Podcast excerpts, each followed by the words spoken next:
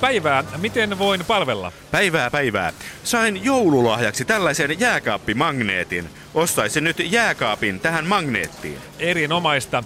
Meiltä löytyy kylmälaite ratkaisu jokaiselle magneetille. Hienoa. Mennäänpä tuonne jääkaappiosastollemme.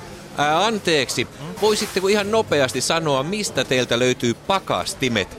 Minä sain litran jäätelöä joulun lahjaksi ja haluaisin ostaa sille sopivan pakastimen. Ää, Pakastimet ovat tuolla, jossa lukee pakastimet. Kiitos.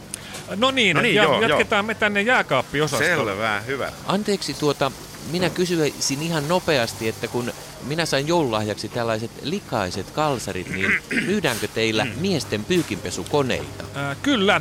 Minkä kokoiset nuo teidän kalsarinne ovat? Ää, Nämä ovat XM eli erittäin keskikokoiset. Hyvä. Miesten XM-pesukoneet ovat tuolla. No niin, siinähän lukeekin tuolla. Niin siis miten se jääkaappi tälle minun magneetilleni? Ää, juu, tosiaan. Niin. Tässä olisi luotettava jenkkikaappi, mm? edullinen kinkkikaappi Joo. ja tässä olisi kotimainen finskikaappi. Ahaa. Anteeksi, että häiritsen, mutta sain lahjaksi nämä neljä paristoa.